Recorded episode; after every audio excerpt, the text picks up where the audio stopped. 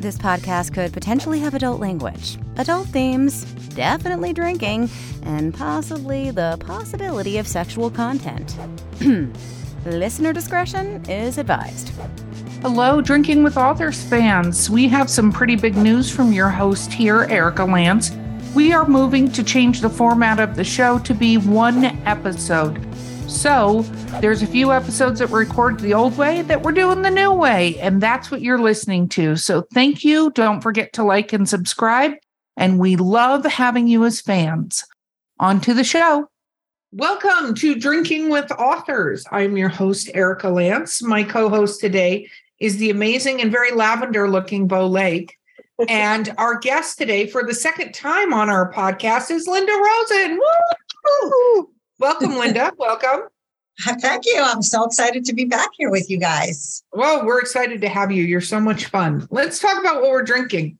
I went to the City Lights Cafe that is here in Sylva today, and I got myself a local honey latte and then brought it home and put whiskey in it because, oh. like a boss, this is how you do things. So it's amazing. And now it's actually way too sweet. So I'll have to keep this in mind for next time, but I'm committed because it's here. So, Bo, what are you drinking? I am also having coffee, but mine does not have whiskey in it, unfortunately. It is just a plain coffee with cream in my Bow Lake cup. Oh, in the Bow Lake cup. Yeah. Linda, what are you drinking with us this morning? Well, I've got orange juice here but I put it in a wine glass. So I'm thinking that it's a mimosa. I like it. I like it. Mental yeah, imagination. Mm-hmm. Okay. yeah, no, it, it's true. It's true. Okay, let's. We're you're back because you have another book coming out, and I'm going to hold it up because it's called The Emerald Necklace, and I was very fortunate that you sent me a copy. But um, so let let's talk about your journey since the last we saw you. Okay. Well, last time I was here, uh, we were talking about Sisters of the Vine, I'm pretty sure. That was my yes. second book. Yes. And um, as I was finishing that, I really didn't know what I was going to write next. I mean, there are some writers who have like a slew of ideas waiting for them. And I was like, I, I want to write something and I don't know what I want to write. And I had a few things that I had to keep in mind. It had to be in the not too distant past because that's part of my brand, which was not a problem for me because Sisters of the Vine was in the 60s and 70s. And I was really wanted to stay in that time period. But I didn't want to write, um, I didn't want to focus on the Vietnam War. Uh, I didn't want to focus on civil rights or do anything with hippies. And I was looking, that was my period of time. And, but I was looking for some kind of event that I could hook on to. And I found the Women's Strike for Equality, which was on August 26, 1970. And it, the big one was in New York City, and then they were all over the country. And it was weird because I was in New York at that time and I had no memory of it. And it's something that I probably would have gone to. Um, so I researched it, and I was really lucky to find that a friend of mine had friends who were not only at the strike, but one of them was one of the organizers with Betty Friedan and Gloria Steinem and whatever. So I didn't really write about the strike, but it centers, I mean, my characters all take a road trip together to go to it. And I did Gloria and Betty are in my novel, and I have their quotes. And I really did put a good two chapters um, at the strike. So I knew the period of time I wanted to do. And there was so much with women's equality at that time and women fighting for abortion. Because while I was writing the book, Roe v. Wade was law. Wow, there's some yeah. irony with that, isn't there? As we're yeah. backpedaling 80 million miles per hour in just general. yeah. I feel like I'm in some sort of time warp. Did we as a culture just hit a time warp where we have to go time backwards warp, in time? Way back. Yeah, way, way back. back. way yeah. back. But so um then, you know, the reproductive rights were forming in my head. So my story was forming in my head. And I knew that I had to have a piece of jewelry because all my books have a piece of jewelry in them. And I came up with the idea of this emerald necklace only because of a story that I had in, with my mother a long time ago. And it happened to be a ring, but I figured, oh, that's a good one. So that's that's where it went in. I, I love that. And it's interesting because I am one of those writers that has um, voice memos. I have pads and pads of story ideas. Like, not all of them come to fruition and not all of right, them are brilliant. Right. I do write them down and record them, but not all of them are little gems or nuggets. Well, one of mine, I mean, now that the Emerald Necklace is coming out on Thursday, well, on May 11th, because when this will yeah. go live afterwards, but it will be out in the world in readers' hands. And I am working on book four. It's just running around in my head. I'm doing research for that.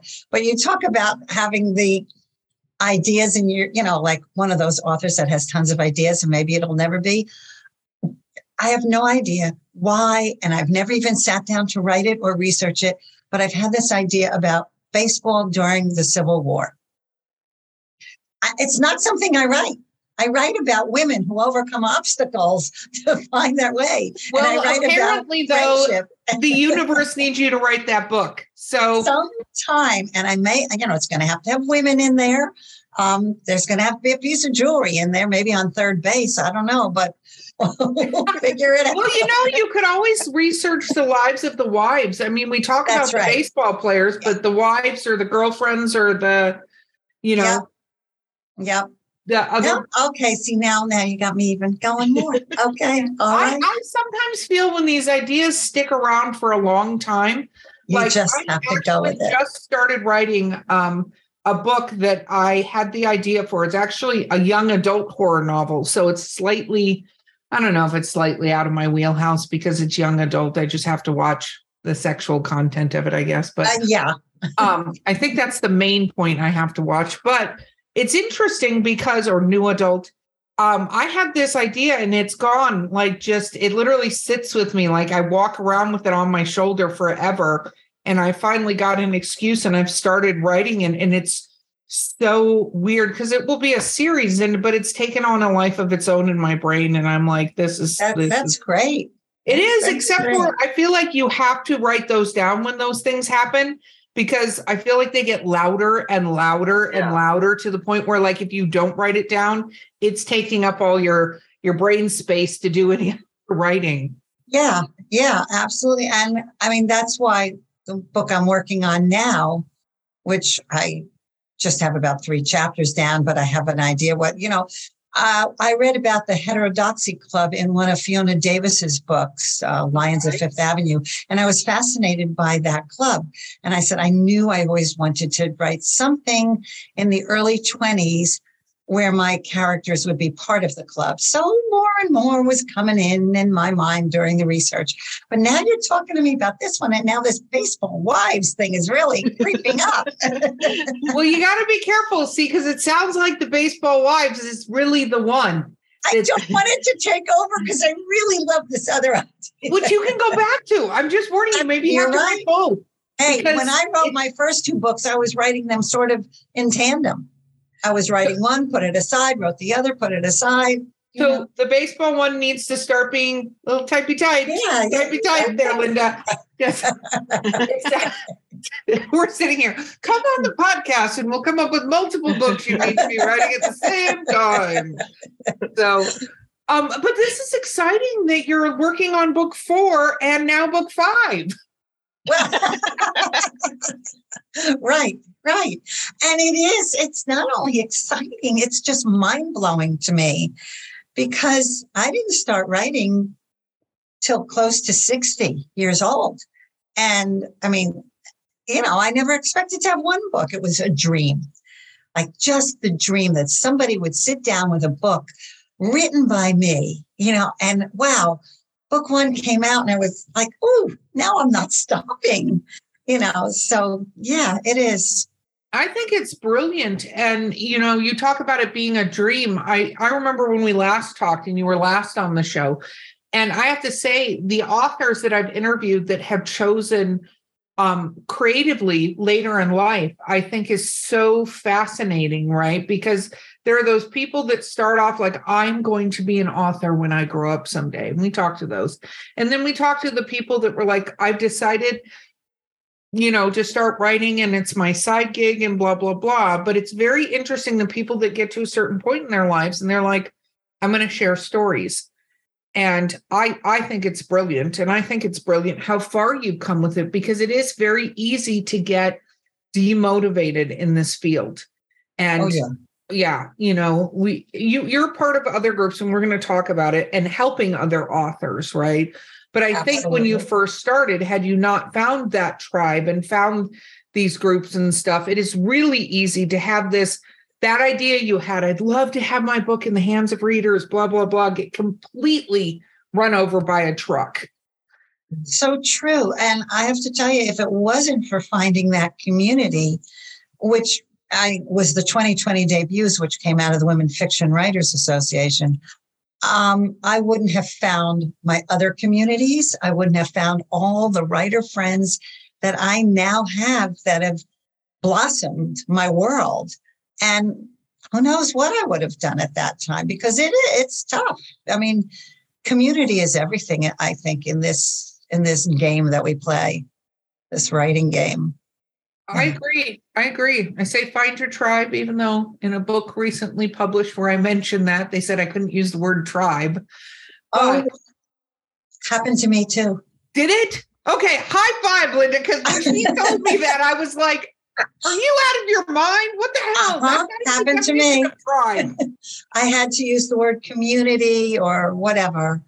Same, but, same. I was just like, this is nuts. We have, this yeah. is the definition of getting too politically correct because a tribe is a group of people. It's not specifically for um, American Indians or, you know. Right. Yeah. Right. Yeah. Ah, anyway. Yeah.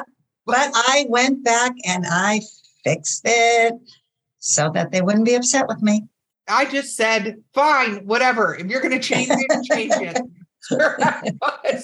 but I, I realized afterwards that I had left it in once and they said something. I said, oh, come on, one time. You know, no, they took the one time. I had only one time, and they um or twice technically because I was in the you know mentioning it in the top ten thing, and, and then um yeah yeah anyway yeah, yeah. but um, so let's so let's talk a little bit about um uh your how's your writing changed now that you you know this this came out this was I think mid production process when we last talked right? It was like you were near the sending it to the editor phase probably, and everything? Probably yeah. Yeah. Yeah. And then so what how's your writing changed since you um, know I guess I'm more confident in my writing than I was when I first started, of course. And I always knew that I would get feedback. I'm in a critique group and, you know, whatever, your beta readers, you get feedback. And at the beginning, I think most writers feel like, oh, okay, maybe I, I did that. Maybe I should use her idea or maybe I should use his idea. Now, even though I knew that I should accept them, listen, digest, and then do my own. I now really feel so much more confident with that that I I know what I want. Plus, I think my writing has gotten better only because I've gotten better playing with words. You know, I, I think you're writing generally better. the general rule, and I'm going to say this because there are some very very rare exceptions um, but generally, your writing does get better. That's why it's really hard, I think, as writers to go back and go through manuscripts. That, you know, to, don't go through a manuscript too much because every time you go through it, you're a better writer at the end. And when you start again, like I always say, just fix the stuff that really needs to be fixed, like where you left a comment going, I have to enter some kind of gun in here, or I need to find the statue in the town square of Thatcher, Indiana. Like you do not under any circumstances rewrite that damn book because you'll never right. get rid of it it's like the thing and then yeah. when you go back and read the first book you read even if you wrote i said even, even if you love it I, i'm telling you i go back through my oh, yeah. i'm like ah why did i that. I should have done why I it. this way. It would have been never, better. never do that. Just never look at it again. But It's I don't, I think space. it's every writer does that, even with her latest book. You know, you look at it and go, oh, I could have written it that way, or I could have tightened that sentence or something. you know? Oh, totally. Like that's that's what we could do. We could, you know, tighten up sentence. We could do all and this. I I love revision, but you got to stop at some point. But yeah, I I mean to answer your question is I think I am more a more confident writer. I know I'm a more confident writer than I was, and yet I know I could be even better. So are you going faster? Because as I recall, that first book took a little Oh, absolutely. Yeah, absolutely. Yeah. Yes. a smidge of your life to do that Yes. Yeah. Much faster. The emerald necklace probably took two years from when I started it to come, you know, till it was access accepted, you know, uh, contract or maybe, maybe even two years to publication, something like that. And this next one, I keep saying it's only going to take me two years, but um, I have to get through my launch and through all kinds of stuff before I can just really sit down and get to it, even though it keeps coming at me. I did find you might like this. I found well something called Aquanotes. Have you ever heard of Aquanotes? No, what is Aquanotes? Aquanotes is a pad of paper with a special pencil that you can stick in your shower. It Oh. suctions Oh, onto your Aquanotes. tiles. Yes. My, my boyfriend bought me these. They're great. thinks it's hysterical when I'm in the shower writing notes on the shower wall. Yeah. I need Yeah. to get that. That sounds Yeah. so cool. Yeah, because great ideas, a wonderful word, something comes to you. By the time you're dressed, you're not going to remember it. It goes right out of your head. So I just write it down in the shower. I pull off the paper, and then when I can, I get to my computer. Wow. I love that. So it will. This book will. This next one. I mean, Emerald Necklace was much quicker. I write. It's not that I write faster. I guess I get my seat in the chair more often. Well, and you know, you I think you'll find you do write faster because words come a little easier and you're not second guessing. I mean, it may not be warp speed, but I I do find that now I write a Yeah. lot faster than I did when I was first starting it because the confidence thing I think is very, very true. But I, my, I don't know, maybe you do this. When I'm writing, I mean, some people just let the words pour out of them and it looks like garbage and then they have to go back and fix it. I can't move on until I fixed it. I can leave out things mm-hmm. like the name of the store or the, you know, certain things. Not that I won't go back and fix it six more times, but I want it to be pretty well done and colorful before I can move on. That's me too. Yeah. Yeah. Yeah. Mhm. So I could work on a scene, a chap. I mean, a, it could be a two paragraphs could take me over an hour. Oh, Yeah. yeah. no, that I mean, two paragraphs take over. Wow. Well, I guess if you don't have, I guess if you're cutting time going back through it, that's good. I mean, that's Well, that yeah, it's that it's putting the time in at the beginning rather than later on. Though sometimes something will come to me and I'll have a whole dialogue in my mind, and I'll just get the dialogue down, and then I can go back and put it in a scene. Right. So that that's when I write faster for sure because I'm just spilling out that dialogue. Well, that and we never look crazy when we're having conversations with ourselves out loud. we're recording them. Yeah. Because my boyfriend has given up just trying to listen to everything that I'm saying. And I have to get his attention when I'm directly talking to him because I have character conversations. And I also talk to myself about my to do lists and stuff like, okay, so that's done. So next is what, like, I'll have these conversations. And he used to be like, what? What? He's learned to tune it out until I say, honey. And then he's like, okay, you are My talking turn. to me now. You're you're doing that conversation. I will pay attention because Yeah. um, I didn't realize I even did that so much until he pointed it out to me that he's like, "You're doing it." Like we in in my office here is gaming computer, so he'll be down there. He's like, "You're doing it," and then I'll He's like, we can like, all "You're-" hear you. You're not being quiet. It's out Yeah. loud. That's why you can't share an office. You got to be all by yourself. well, he puts on his headphones, gaming and stuff, but it's very funny sometimes when he's down here because he's like, "You're doing it," and I'm like, "I am." Okay, I am fine. I'm gonna I'm gonna go talk to myself in my other room without. well, I oh do it in the car. I talk to myself in the car.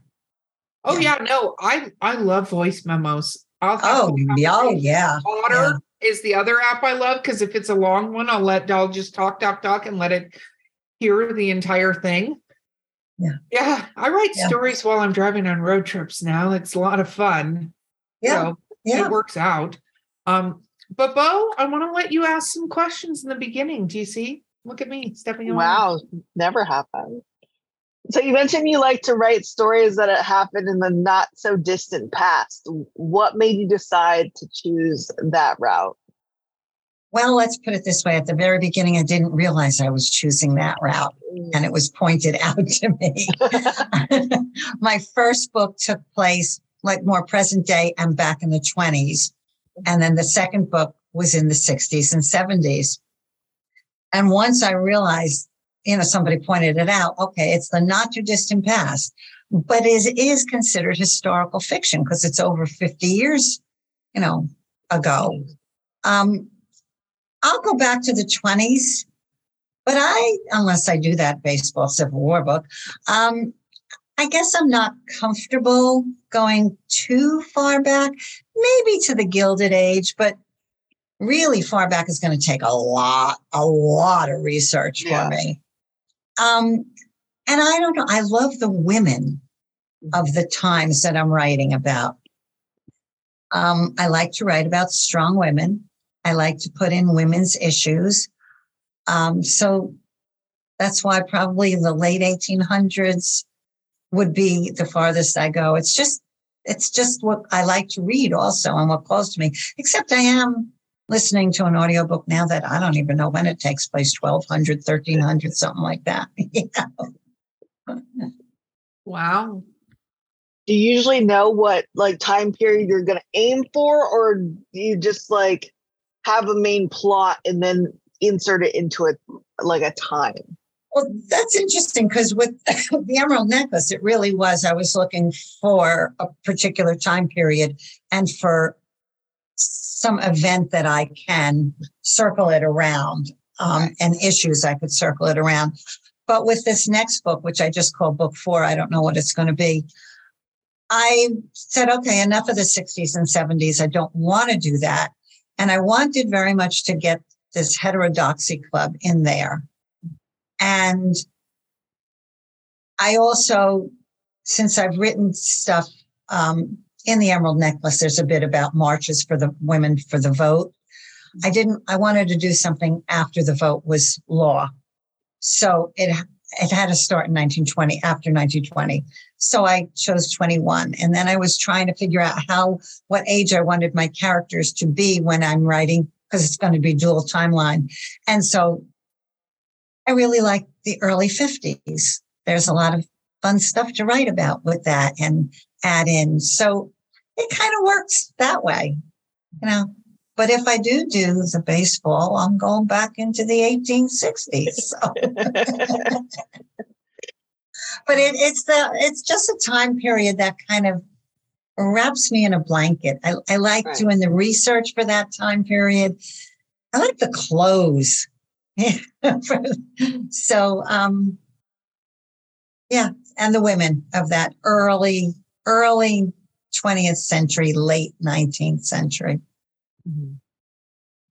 I do the same thing. I keep like j- gravitating toward like the 1920s, the 1950s, and I'm doing a 1980s, and it's it's very fun to like immerse yourself in the research for it and it kind of helps build your story because you have these like brackets in which you're working and yeah i like to do that too yeah yeah i i don't i mean you said 1980s that's too close for me yeah it's very yeah yeah, yeah. that's too close um and i prefer reading books that take place in the past rather yeah. than currently um though there are books that i absolutely love that it's not that they're set currently that is important in the story. So that, you know, Right. that that's okay.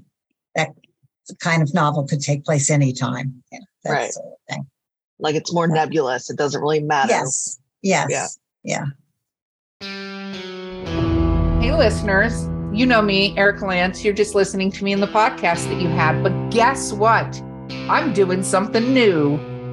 Yeah, she's joining me, Mark Muncy, the author of the Eerie, Florida book series in Eerie, Appalachia, and we are hosting a new podcast called Eerie Travels. Woo woo! Eerie Travels, which covers things like ghosts, cryptids, weird stuff, UFOs, men in black, all kinds of fun things that people talk about, and I'm sure you've discussed with friends.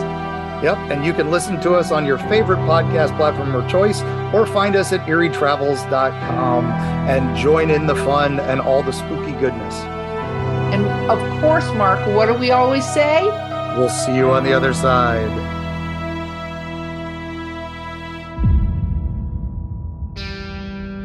Um, okay, so let's talk a little bit about the other things you do besides writing in the writing arena. Linda, what do you do outside of the brilliant writing that you do? In the writing arena, Yeah, uh, okay, uh, I do a lot. Um, I am I know that. That's why I asked that a question. tour guide. I never thought I would call myself a tour guide. I am one of the tour guides, the admins for the Facebook group Bookish Road Trip. And um, just to let your viewers know, we now have over 5,000 members in Bookish Road Trip. Every day, something is going on for readers and writers. It's really such a fun group. I mean, it's just you sign up for Bookish Road Trip on Facebook, and every day there's something different. There's an interview with an author, there's a game to play, there's Fridays are author days where authors can promote themselves, but no other day. So it's not one of those where all you're going to get is promotions of their books. Um, there's just we have an author ride along, and I, I can't even think we have a book club.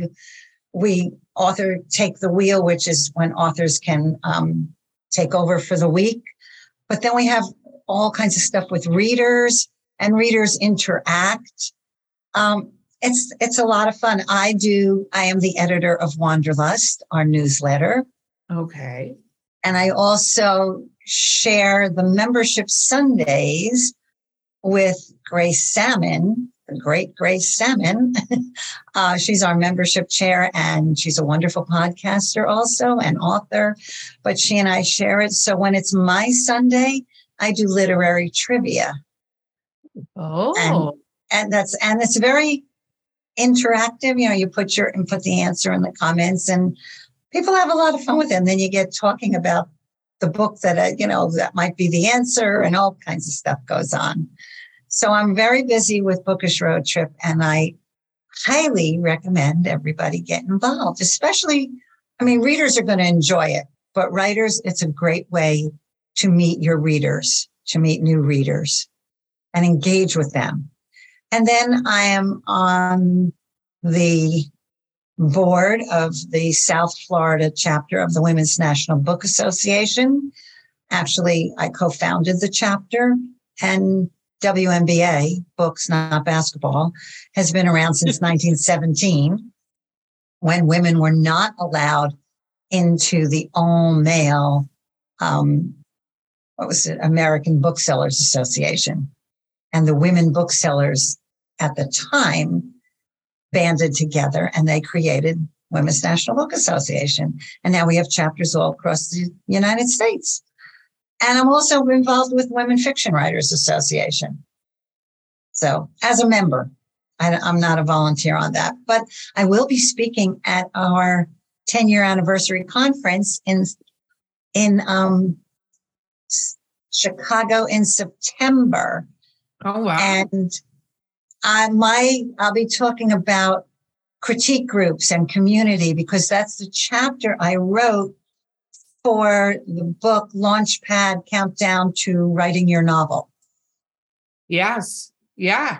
It's part of a, a series. We, it's an anthology of lots of different writers, lots of award winning writers who have um, contributed. We have Launchpad, Countdown to Writing Your Novel, Launchpad, the Countdown to Publishing, and Launchpad, the Countdown to Marketing Your Novel. They're all out. And you know what? These books, it's a craft book, but it's coming from the authors talking about how to and what we did. So it's kind of different. And it's a great book, whether you're published author or you just want to be a published author. Doesn't matter what part of your journey you're in. So you can find those online. I agree. I, I happen to be in the latter two of both of those. Oh, you are? Okay. Yeah, I'm in the countdown to publishing, the countdown to marketing. Um, so and is that where you wrote tribe? That is where I put tribe. It was in the third book. I put the word tribe. Nope. Nope. Vetoed by the very archaic publisher. Oh, I wasn't vetoed by the publisher. I was vetoed by someone else. yeah. Well, that's okay. You know, I have a go big or go home. But I, you know, it's fine. They changed it to community. The point is still there in yes, for the absolutely. books. And, I, and although they did take that word, I think the message in the books is kind of amazing for wherever you're at. And even if you are a published author, being a published author does not necessarily mean you have that same publisher or however you're doing it forever. So right. I think authors should look at the different avenues to be published because I think there's very cool things in each avenue of being published. And then the Bookish Roadshow is so much fun. All of the things that are there, and you can learn and you can find your community amongst the people in the Bookish Roadshow. Because if right, if right. you're an author and don't know where yeah. to start, yeah. start start there. Like absolutely. Um, I found my, I found readers. I mean, that was my, that's really, you know, I started off with the 2020 debuts, but because of that, I met Mary Helen Sheriff, who is our CEO of Bookish Road Trip. And I, you know, was brought into that and it's community, uh, you know, tribe, community, whatever. And that's where you find your readers. And I mean, why else do we write? I'm writing for readers. That's the whole reason. And I love to talk to my readers and talk to any readers. I love to talk books. Yes. And I I think that's fun. It's again your community because you have to find your readers, you have to find your community. Um, the Author Talk Network is amazing for just being helpful oh, to writers right. out there, right. period. Um, I think it's great that not only you took on getting published and getting your books in the hands of people, but you took on becoming a part of something that will allow other creatives to succeed. Well, so that is so important. Um, it just comes naturally to me, but it's so important because if I'm not going to help others, I mean, I was helped. So, and I want to help others. And it's always been if I enjoyed someone's book, I want to help other people find that book. Um, so it, it's very, it's just very, not just that it's collaborative, it's just a warm, huggy kind of feel, you know? No, totally. And I, and again, uh, amazing, amazing. So, let's talk about now that you've been published and stuff what is it like having um the feedback now from a whole new set? Because we were going into book two when we last talked. We're going into book three. What has the feedback been like? What is the difference now that you've got these books under your belt? Um i well, my reviews on this book have been fabulous. I've been really excited about that. Um, if you're talking about feedback from critique group or beta no, readers, no, like no. from the you know when you have more works under your belt, I feel like oh, absolutely. And you know what's really wonderful? Like, and I I think you know people always say I've heard it's that third book that will take you, or maybe it's the fifth. I don't, I don't know, but you know, certainly by this third book, and because of Bookish Road Trip and communities and all that, I have met so many new authors, not, I have met authors that are new to me. So my TBR has grown, but I've grown, I've had friendships with authors that I never would have known before. And it's so wonderful to get, you know, um, reviews, wonderful reviews, um, promotion from other authors who I admire. You know, and it, it's just, and I feel like they're my friends now. And these are somebody who I might have fangirled at one time, or I still will fangirl. I was going to say, so you've got to meet some of the fangirl moments, huh? I have. I have. what was yeah. that? How, how about interactions with you now? Because we're a lot more post COVID we, than we were when last time we spoke. So a lot more stuff is open and things like that, and um, in person events. Have you been having the people that have fangirled over you? Um, uh, in-person events, I, have had not that many, truthfully.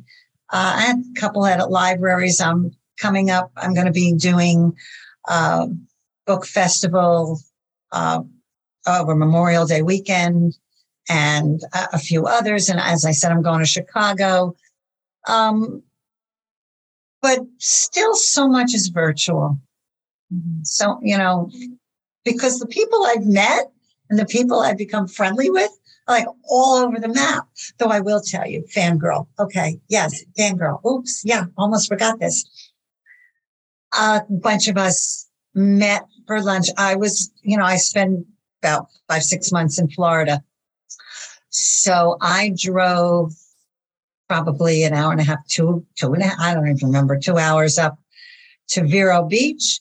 And Barbara Davis drove in for two hours from Orlando and Grace Salmon drove up and Karen E. Osborne drove up and we all met. And that was a real fangirl moment for me because I just adore Barbara Davis's books and I adore Barbara Davis and Grace is a friend and her book and Karen's books. So yeah, I was a fangirl then and it was, and I felt part of the community. So it was like, ooh, look at you, Linda, you know. No, it, it, I think that's you're brilliant. part of this community now. It's not just, you know, Linda Rosen back there looking at these authors and wishing I was one of them. I am. I love that so much. I love that. Okay, Bo, go ahead. I'm sorry. I could tell if you have questions. It's fine.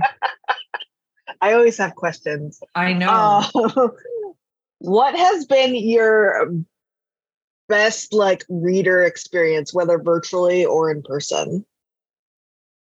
A book club that I did in Utah at um it was called Red Ledges. And my girlfriend lives there, so she you know, she pitched the book to her book club. And little did I know, it turned out to be a luncheon with, I don't know, 40 women.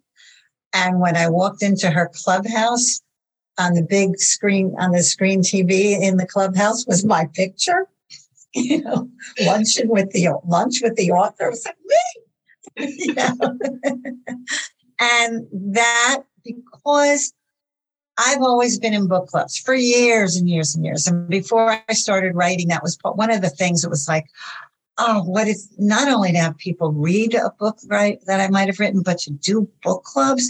I would love to do book clubs one day. And I have done some book clubs in person and virtually. And that was a really big one and really, really exciting to do.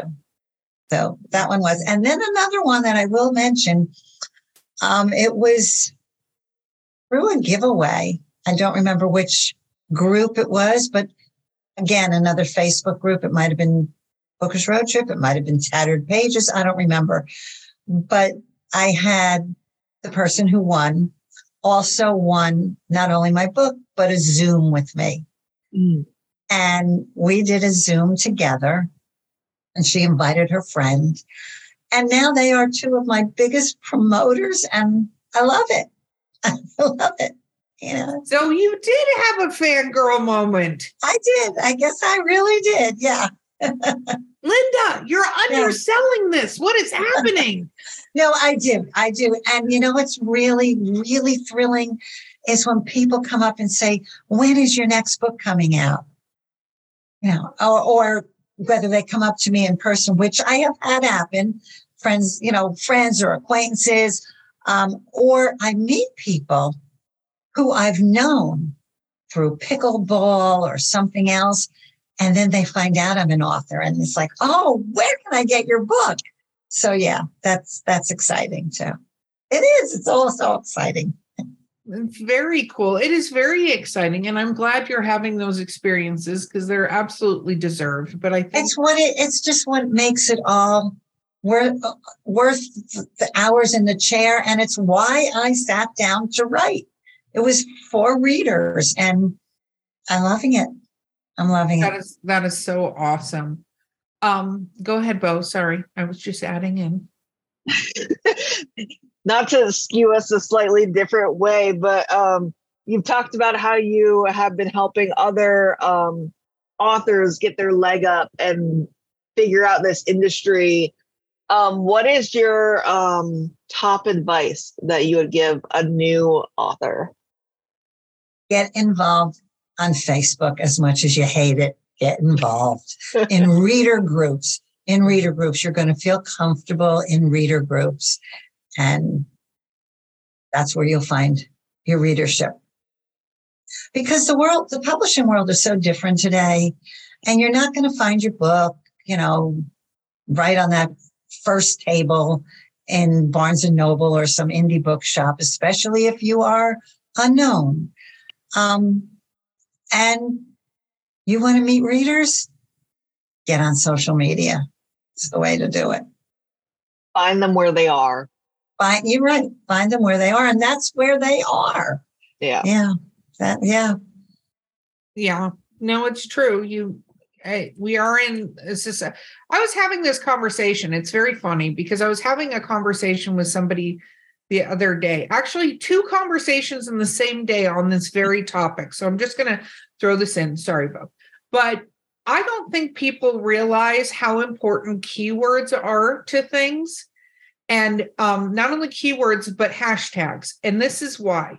Because, for instance, you put your book out, the AI, our AI overlords, aren't reading your book, right? What they're looking for is what you say in your ads, what you're talking about, what hashtags you use, what keywords you put, because they're not going to present, like, if I love um historical women's fiction they're not going to put my your book in front of me unless you have historical women's fiction in the things you're talking about Right. right Right. and i'm i'm only throwing this in because it's sort of a sidebar to what we're talking about but um if you just hope somebody's going to know that your book is about this or you know whichever points about the you know um, march in New York, things like that. No one will ever know if you don't write it, put it in the algorithm because the AI overlords look for the little words you type in to then present your stuff to people. And I think it's a huge thing that people don't realize when they're talking about their book. Even and if you do the videos, that's great, but you still have to put the hashtags in the video uploads because the AI overlords aren't necessarily taking every word of everything you say to present you to other people. So are you saying you? I mean, I've done those reels. I I've never put a hashtag with it because it just goes up. No, you need to. I it, the reels, I it goes up, but then when you reshare them on another platform, make sure that you um put them up there because if you don't, what ends up happening is um it it doesn't know. Like the reels are great and the reels can be shared, but it needs to steer them toward the readers to engage with that hashtag. So if they like uh, spicy books, then you have to like put spicy books so that the readers who engage with those topics are going to see your video. No, I oh I totally understand what you're saying, and that I mean I do that all the time for a post. Yeah. But I guess when I put up a reel, I mean that's just the video. So is and it just seems to go up. Is there a maybe I maybe I have written a post with a reel and put hashtags. Maybe I have. I have to see. Yeah, it's like that. it's like the second screen, like on the Instagram ones. You yeah, yeah. put your video, and then there's like a comment thing before you push submit. So then you right, put them in. there. right, Yeah. right. I am amazed by reels. I did not want to do them. I was like, no, I'm not starting. I don't want to learn something new. And then it was like no big deal to learn it. It was just make your video, and it's very easy. And I'm astounded how many views they get. Like thousand views. The one that I did when I was opening my books, my box of books had, I think, over a thousand. One that I just did, I was driving up from Florida to New Jersey and I, my characters take a ride on I-95 to go to the Women's Strike for Equality. And I put that up and it's had over 700 views. It's like amazing. So reels are good, but that, you know, that goes back to your question to me, Bo, about um, where to, what to do for a writer, where to find your readership. I mean, I know plenty of people who really don't want to get involved with social media. And if it is not your thing, then you can't force it, but find somebody to do it for you. And there are people out there who you can hire to do it for you. Cause really that's, that's the way of the world right now. And, and find the one that you're comfortable with. Like I'm not going on TikTok. I'm just not, but I'm very comfortable on Facebook and Instagram. And once in a while, once in a while, I'll do Twitter, but find the one you're comfortable with and then Oh, I- rock it.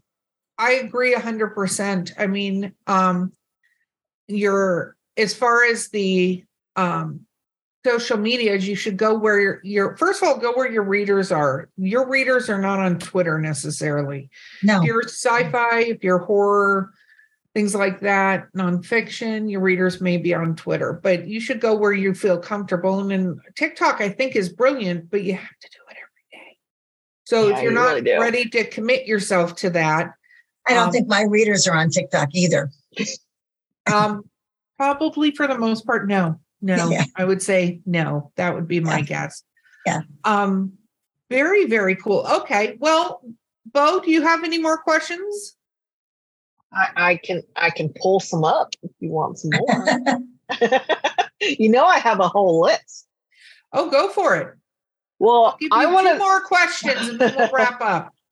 Well, I always like to ask writers what their uh, typical writing day looks like. What does Oh, your writing day look like? Such a bad question to ask me. Why? Why? because I have lots of non-writing days. Same, same, same. Okay, so a typical writing day, I will normally I start my day with whether I'm playing pickleball in the summer, I teach aquasize or um, doing going out for a walk or something like that, and then I will come home and sit down for a few hours in the afternoon. Um, occasionally, I will have something that's just coming out of me, and I can't wait to get to my computer, and I'm still in pajamas, and I go to my computer and I'm writing for a few hours, but then I got to get out and be physical. Yeah. So I'm not one of those who will sit down at 5 a.m. or 6 a.m. until three or whatever. Um, I do a two, three hour stint when I'm really doing well. And then other times it might be an hour. Yeah. That's close to mine too. I can't do those all day stints. But, but probably the same with you. Even if I'm not at the computer writing, they're on my shoulder. yeah, yeah. all up here. I- I'm doing that. And if I'm not writing, I'm spending time marketing, promoting in a fun way on Facebook or working on a newsletter, you know, that kind, that sort of thing. I like my newsletter. I have fun with my newsletter. What are some things you have in your newsletter? Okay, well, my newsletter is called Linda's Tea Room, and you know, I I try to make it fun at the beginning. Uh, you know, something what I've been doing. It can be personal stuff too, um, and then what's happening with me in the writing world. I always always have books to recommend on audio and physical book because I have this graphic. It's like on my, in my hands, on my ears. And then um, if there's something going on that I can promote for somebody else, I will do that. Um, sometimes I ask them for help on a book I'm writing because right now, and anybody who wants to help me, please do this. My next book, I have a set of earrings in it that were designed in early, early 1900s. And it was, they were supposed to be very unique because the father had them designed for his daughter and her two best friends, and nobody was ever going to have the other pair and I need somebody to design these earrings. And I don't care what stone or whatever, but I'm throwing it out there to your world. And they can get in touch with me from linda-rosen.com on my website. You can email me and give me ideas for earrings. I love that. I love that. I hope somebody gives the spoon idea. Did you ever see where they make the earrings and jewelry out of spoon handles? Oh, they're fantastic. I love those. Oh, I actually I bought a bracelet um, for my niece uh, that was made out of spoons. I love those. Yeah, So I'm they're throwing, usually I'm throwing at- that in the hat.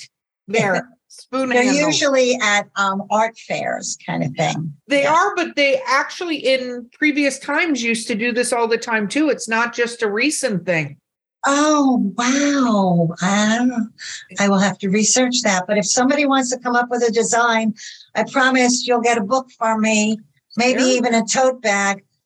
A tote bag. Tote bag has been thrown out there. Oh my goodness. Okay. Well, I hope the listeners give lots of feedback and give a tote bag. I'd love to see a picture with that. Hello, Drinking with Authors fans. This is your host, Erika Lance. Because of the change of the format of the show, welcome to the literary briefs portion. Enjoy. We've already you've already been on the podcast, so we have to shake up the questions a little bit because we've already had the answers to some of them. What is um your favorite book you've recently read since we last saw you? Okay. Well, can I give you two? Of course. Okay. Because one, probably most people know about it's Lessons in Chemistry. Have you read it? No, I've seen it literally everywhere though. Okay. It is brilliant. I love the, the narration. She's in everybody's head. It's an omniscient narrator and she's in everybody's head, but I love the dog. Now I've heard of other people don't like the dog and talking in the dog's head, but I love the dog being in the dog's head. But her book is it's it's a satire and it's just she's this chemist it's 1960 and she's a chemist but because of the period of time you know she just can't get where she's supposed to be because women were not supposed to be scientists back then and women were not going to be given all the roles even though she knew the research and whatever. So she gets this this um food show and it whatever it's all there but so much goes in about women's equality and women's rights in the workplace and as i'm reading this and laughing through the pages and stunned by the brilliance in the writing and this is her debut i kept saying there's so much similarity to my book though i'm not saying I, I didn't write a satire, no, but it's women's rights and women's equality. So that one just blew me away. And the other one that I just loved, curled up, sitting like with a cup of tea, is The Echo of Old Books by Barbara Davis. Just loved it. So those are my two favorites of most recent. I like it. I like it. Um, so what about have you read any books that you were not thrilled with recently? I don't like to do that to any author. But okay, I'll tell you on my ride up, my husband and I just drove up from Florida to New Jersey, a long, long ride. And we listened to, I can't remember the title, but it was a Dominick Dunne book. I'd have to go look up the title now. It was good for the ride. He does well, he did wealthy people so well. I mean, and I think he was in the world of them. So he really knew how to do them so well, but not a great book. It was fine for the ride. Well, I don't know. I think a great book is what's needed on long road trips like that. It's well, a it was great for for a road trip, but not, you know, we kept reading it and we kept listening, going through traffic and rain and whatever.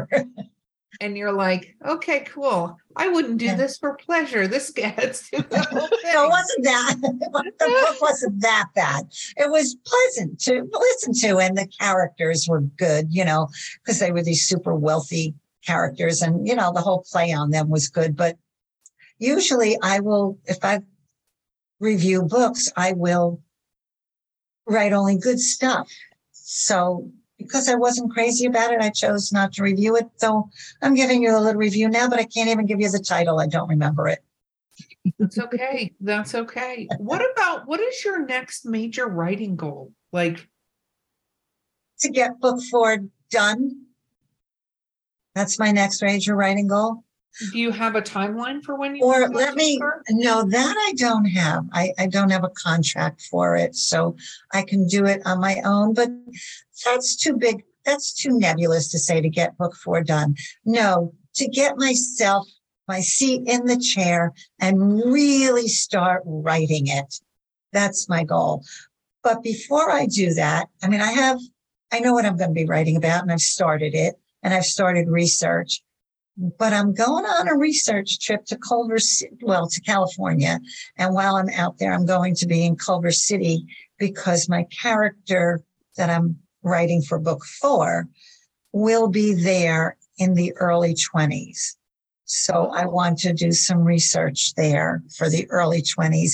And then I'm taking myself to the New York Historical Society because my characters will also be in New York City in the 20s and in the 50s. So I want to get some good feel for it. And I only live a half hour from Manhattan, so I can walk the streets and do that whole thing. But I want to go to the society also.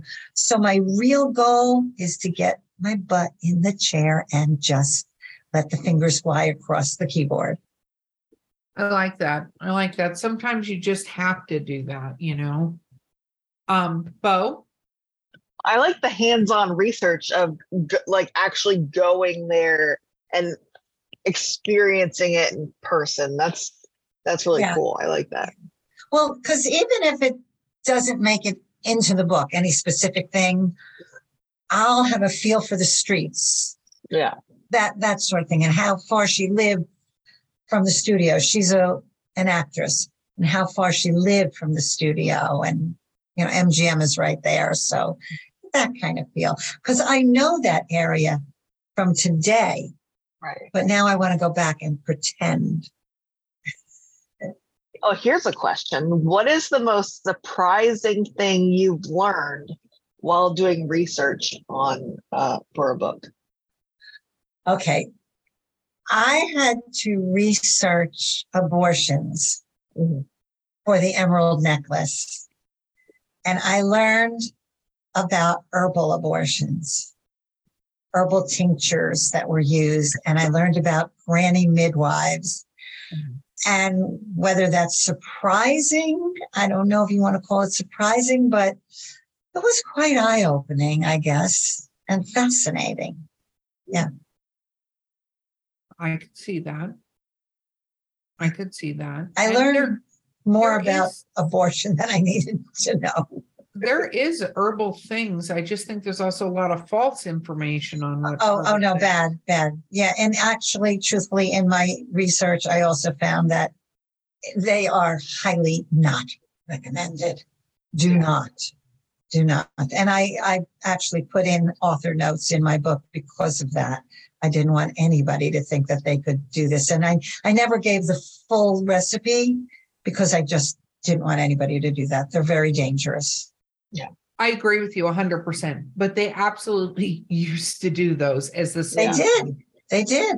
Yeah, Yeah. way before medical doctors kind of got involved in that Absolutely. Yeah. Well, a lot of women thought that was the better way rather than going to the butcher, you know. Well, yeah, kind of or you know, your dentist surgeon. Yeah. A lot of people didn't know that that dentists used to also be surgeons. Oh, absolutely. That's how they, That's the um. Oh no, the barber also. Yeah. The barber, Yeah. too. Yeah, I'm Barber, sorry, yeah. the barber. Yeah, with the barber pole. Yeah.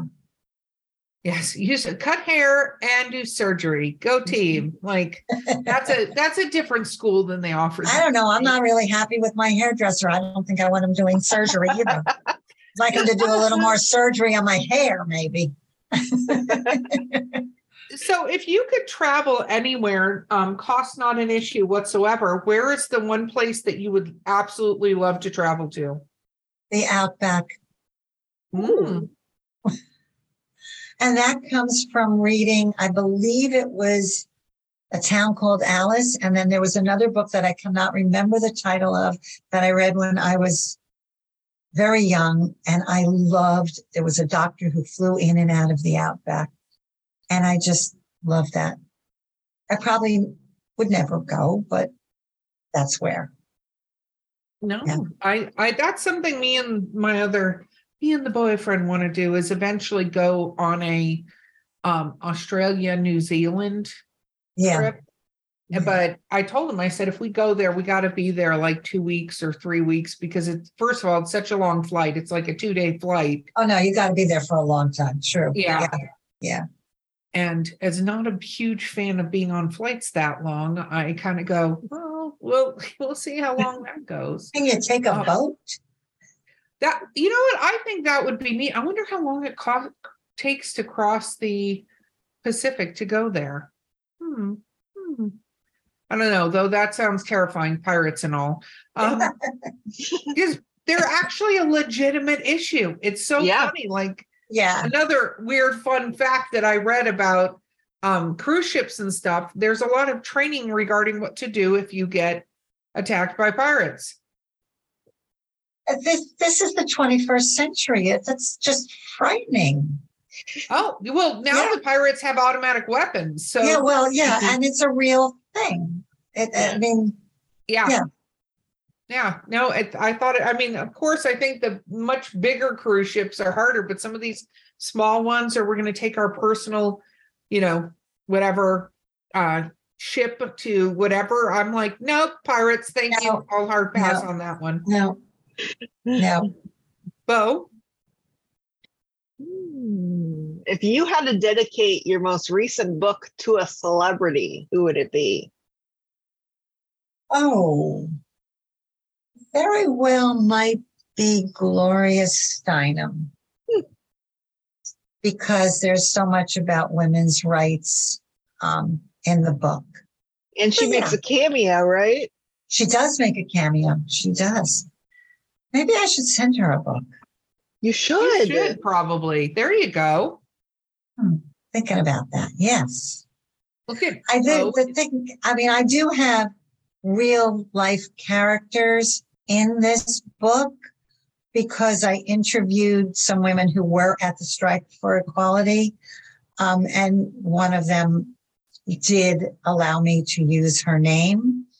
Uh, so I have her in there, Ruth Ann, and I know that Gloria Steinem and, you know, Betty Friedan and whatever from my research. So I do have the real people in in those chapters. So they just do that. Should. I hear she's very nice. So Yeah. Well, she was really nice to my character. Oh, was she? Yeah, yeah. Now, I, I Jill is the character who um, had to do with Gloria. Yeah, she was lovely to Jill. Yeah. Very cool. Yeah. Bo, what is your favorite writing snack?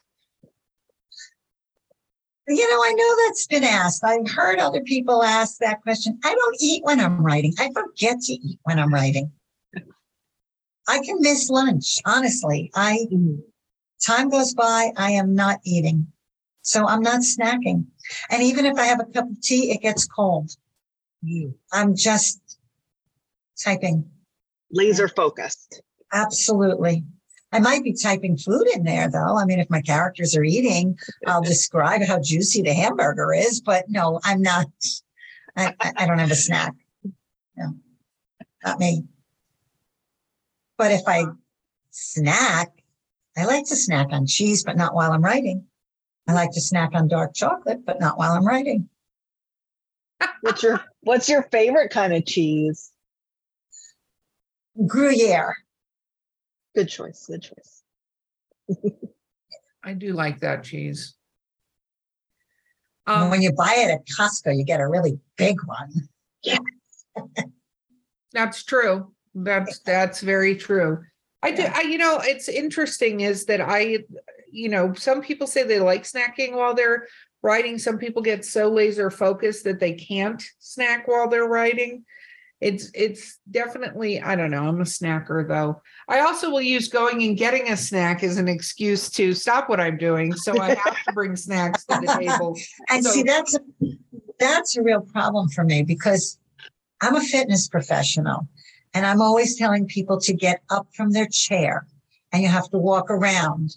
And I am so guilty of not doing that because I'm laser focused. I forget what time it is. And then it's like, okay, I got to get up. I got to move. I got to stretch out and walk around a little bit, but I don't leave the room. I come right back to the computer. Interesting. Interesting. Interesting. Once I leave the room, it's gone.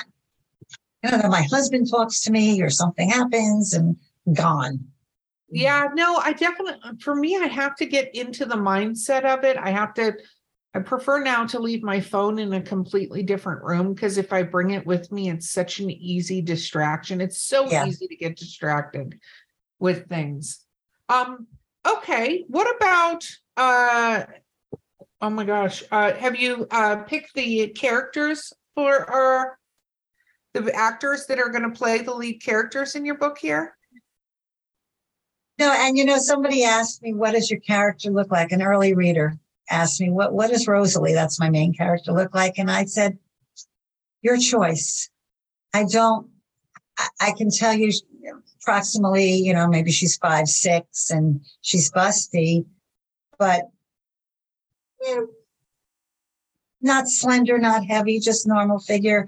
Uh, my character, Fran, I can say uh, I gave her a neck like a champagne flute, but I don't have a vision of them in my mind.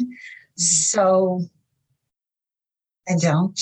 Um, can't give you somebody, but I'm happy to do that for anybody who would like to put this on screen. I would love to work on that with you. Okay. I love that. I think that would be brilliant. Bo? Um, yeah. I'm trying to think um, of the actress, and if her name comes to me, I will give it to you. Uh, but her name escapes me right now. She's very pretty, an older woman. Um, very pretty. She's a mother of another actor, and my mind is blank right now. Um, who is the stunning actress who was in Shakespeare in Love and in so many other things? Um, Gwyneth Paltrow? Yes, who's Gwyneth Paltrow's mother? Oh my goodness. I can't think of her name, but she would be one of my. She could be Rosalie. Very, Rosalie is 63 in the book, so she could be Rosalie. very cool. I like it. Bo, my friend? Blythe Danner. Right, Oh, right. Don't you see Blythe Danner as a sculptor? She I can a, see, Yeah. I just, I Yes. love her. yeah. Yeah. I didn't I know think Gwyneth Paltrow's mom was an actress. That's who. That's who I'm thinking of. Yes, I like her. Very cool. Okay, But Bo, if it's over to Jane, if Jane Fonda wants to play the role, I will Ooh, not Jane Fonda. push her yeah. aside. She could, but she's a little too old for my characters. But we could do it. You know, we could make her fine. You don't say Out there, Jane? here. Get out of Jane, here, have you heard that? You're slightly too old, Jane Fonda. Go away. I don't Never know. The way no. she looks, there's a few actors. That's what I'm out saying. I could do. We could do it. We could do it. Yeah, I was gonna say she's she's one of those that's kept herself fairly well preserved. This is how you're doing that. Mary Steenburgen might also be a good one for Ooh, Fran. yeah. I have a character Fran, the one with the champagne neck. Mary Steenburgen may be a good one. And Fran happens to be um, an award-winning, uh, best-selling cozy mystery writer. So We've opened the floodgates. There we go. have. I Now love we- all these actors. now we just need the mentioning, so- screenwriter. yes. Well, So can I ask you a question? oh, both of God, you? go ahead. Ask us questions. I don't know the You love titles. it. Of, I want to hear the titles of your books. Well, that's you. Have fun with that. Uh, well, my books are all paranormal romances, and the series is called The Wolves of Wharton. And the first book is called The Beast Beside Me. Oh my all gosh. the books have the beast in the title somewhere. When do they take place? Uh, some of them take place in modern times, some takes place right after World War II. And your mind goes to that kind of. My mind is like, you know what? What if there were werewolves in World War II? Okay. and that's where I went. I, I, don't know. What if? because I was like, I really love like the- like you said, like the outfits and stuff, like the 1940s, 1950s. And so then I started doing a whole bunch of research on like the period, and then I was like, there's not enough not enough ro- werewolf romance taking place in this time period. So so I did. No. yeah. Was there a werewolf on D Day? it. yeah, there's a whole sequence like that um in one of the books. I can't recall which because there's six of them, but there's a him in Japan like going through a like a battlefield as a werewolf. I could not write that kind of book, but that's. I'm glad there are people out there who do because there are readers who want that. There are. And Erika, what do you write? Now I'm interviewing you. Oh, I see that. Um, so I were under Erika Lance, as if that's a separate person, not me. Um, I write uh horror. So I write um horror thrillers that don't have a happy ending. So I've gotten I have a lot of short stories that are published for that, and I'm working on two novels right now. One of them is the young adult novel. It's going to be called Jump and um, that's going to be a series and it's more sci-fi horror um, about for lack of a better way of saying it the person being able to jump into bodies and there's a bunch of technology around that and then um, i'm writing a book series called the florida hunting grounds and it's about serial killers and it's the story of a police officer who stumbles into finding a serial killer and then she's um, called upon on different situations when that happens. So Oh, where in Florida?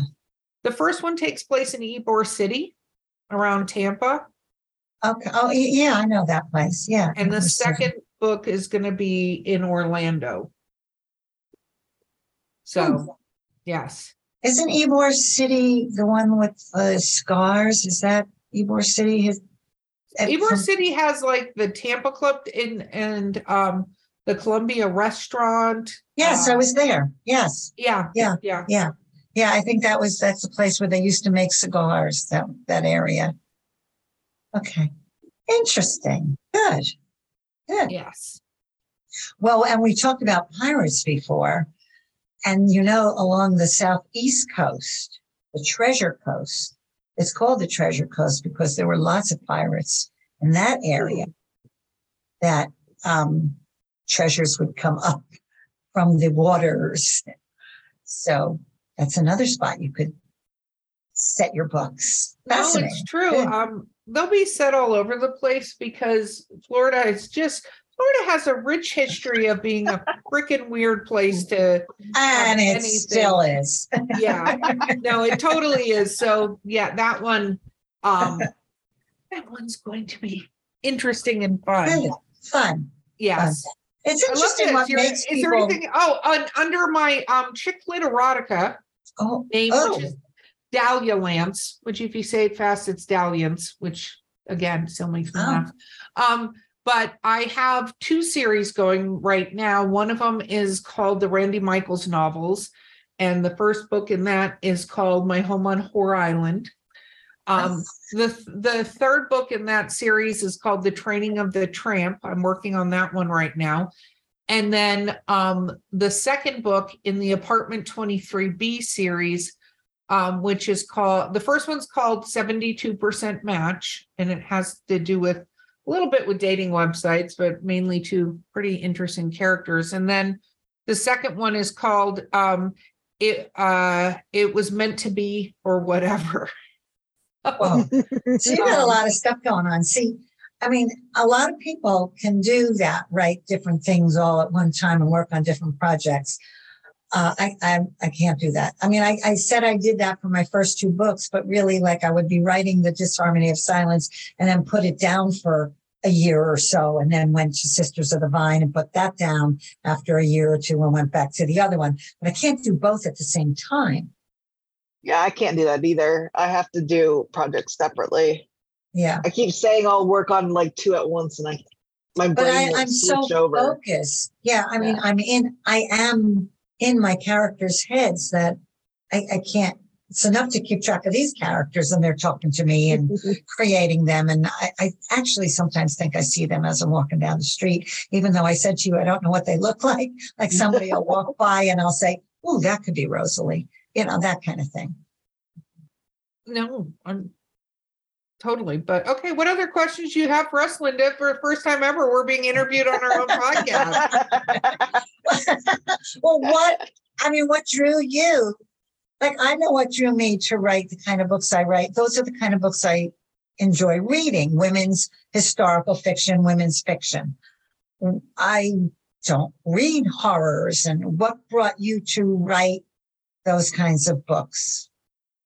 Um, well, for me, I'll go first, Bo, and then I'll let you go. For me, the horror aspect and the suspense, I like those kind of books, but I also um, think it's fascinating what people are capable of. I'm a little bit of a crude, true crime junkie. And it's fascinating to me because a lot of the stuff that you see that happens in true crime, I couldn't write in a book because people would go, that would never happen, but it does Right. happen. Right. all you the time. Yeah. Yeah. And so that and you know, spooky stuff. And so my stuff sometimes has paranormal and sci-fi and that kind of stuff. So that's what drew me to do that. And I write stories that don't have happy endings. And I do that in somewhat intentionally. One, I think it's easier to find the ending to the story that way because I think a lot of these traumatic events, people don't walk away okay from it. Even if surface wise they appear to be okay, internally they're not okay from whatever happened to them, right? So um for that I wrote that's why I like to write that. And then for the humorous erotica, um but like my home on horror island has these um things in it called whore tips and there's over a hundred of them and they're not on how to have sex better but they're how to be confident in yourself and how to set your own boundaries and how to um do these things for you you know and you know how to be a better partner and um when i started writing that book it was slightly based on real life experience um but i realized that i hadn't read a lot of novels that had the female character owning the situation and doing it in a way with a lot of confidence and without there being a degree of oh this is you know naughty or dirty or like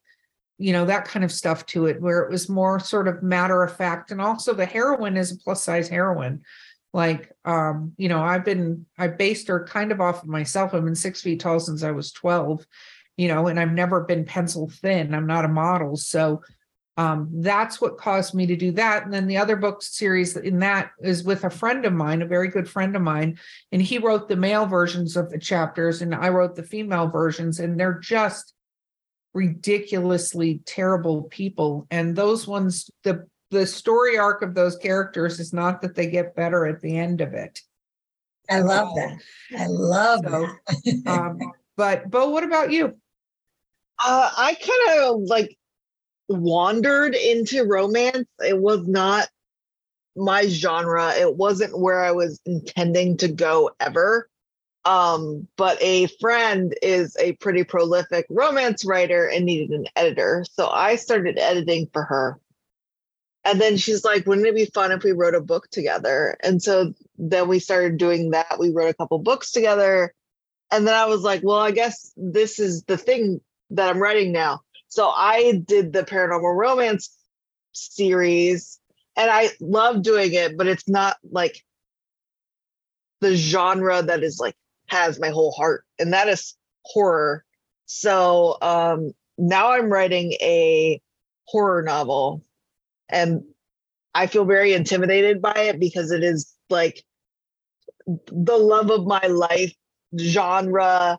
Um Stephen is my absolute hero. So I'm like trying to like write in this genre that I've been reading my whole life and it feels very intimidating and scary, but I'm plugging plugging myself in there.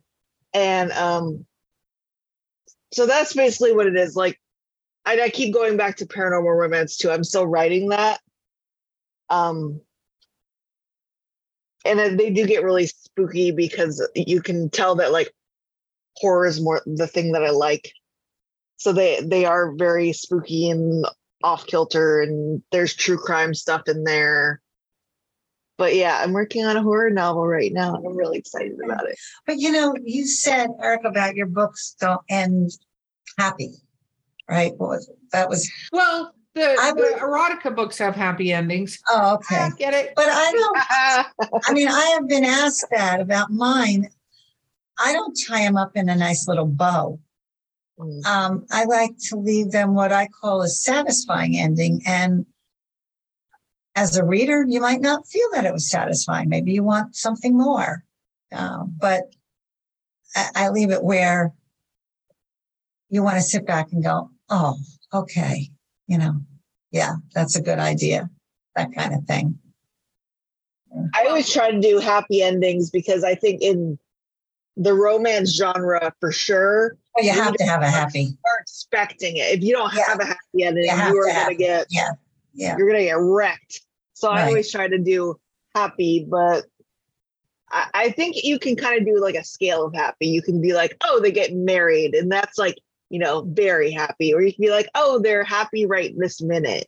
Yeah, and they got back together. yeah, they're back together, and then everyone's like, yay! Yeah, yeah.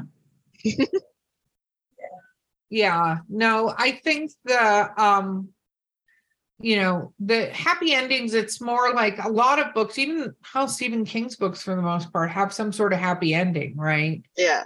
Um, I think that m- the way I like to write my books, because it's a little different than a lot of the other horror books and stuff I've read, I just like to leave the audience going, what the hell just happened? Like, I love that. You know, I like, yeah. like you, you just grab the rug and pull it right out from yeah. under them. Yeah. You're like, that's yeah. the last page. You're welcome. exactly. Like, you know, if somebody's gone through something really brutal and painful, it's one of my stories. I'll give an example. One of my stories is about um, this uh, gentleman who befriends um, a young kid with his the, at his neighbor's house and that sounds kind of this is not a perverted thing at all but you know when he's outside doing yard work he talks to her all this other stuff right? The whole situation and things like that. Well um she had actually died before this story even is going. And so you go on this journey with him and his you know his daughter and all this stuff and it's a whole thing and she's not she's not alive and he's having this interaction and it goes through sort of the mental health part of that and having it and he still once realized like once all this comes present to him in the story he slips right back into it and is having these interactions that's fascinating yeah you know? and it's because just because you go through that doesn't mean you're going to come out the other side going oh i'm going to come to grips with my grief and i'm going to you know, all these things, right? His brain just protects him again. Yeah, from that situation, which is yeah. Very creepy when he slides back into it again. Yeah. because you're now getting it from the perspective of the people watching him slide back into it. Uh, it's incredible how the mind works, how the writer's mind works to create these like things will happen. Just I could be driving along and you know maybe a, I escape a near accident for some reason, and then a story comes, a brief story comes in my mind. Oh my gosh, what if? What if? What if? But I never go to write those because it's like not something that I'm going to sit down and enjoy writing. It's it's not my thing, but I can see where stuff comes up and you think, well, what if? Or, you know, like you read your true crime and, you know, what if? But what you Yeah. said before about um, this true crime, the true stuff that people would say, oh, you can't write that. That, that. that would never happen, you know, that kind of thing. I once had a guy in my critique group when I was writing my second book, and I, the kind of something I put in there. And um, he said that would never happen. And I said, but it really did happen. It really did. And he said to me, don't dick up a good story with the truth. And so that has stayed with me forever. Excuse me for using that language. No, I mean it's, it's that true has though. stayed with me forever. You know, something that's true, you, you got to fictionalize it. you know, I I agree ten thousand percent because I'll tell you, it just you know in I could go down a whole thing, but even in my Randy Michaels series where I'm talking about these interactions she has, you know, the tagline is um, you know, um, she's not looking for Mr. Right, she's looking for Mr. Right now, right? okay. And um, you know, some of the interactions that are in that book are based on interactions that I had or interactions that friends of mine had from sure. dating and stuff like that. And I've had people go, this wouldn't happen. And I'm like, yeah. it did. Oh, I think my doorbell went off with just a magical sound right about the time we have to wrap up. Bo, I'm going to give you the final question. Hmm. What is a quote from your book that sticks with you and you like to share with people? Oh, I wish you had asked me, given me warning because I, I, I I like to can't sneak it. I, I, I, honestly, or a quote from someone else that sticks in your head. okay, yes, I have a quote from Eleanor Roosevelt, which I have at the beginning of my book, Sisters of the Vine. And it's a woman is like a tea bag. You don't know how strong she is until you throw her into hot water or something like that. So, I like that. and I I, like like, that that, because I think that goes for everything. Strong women that you don't know their strength until you throw them into the hot water.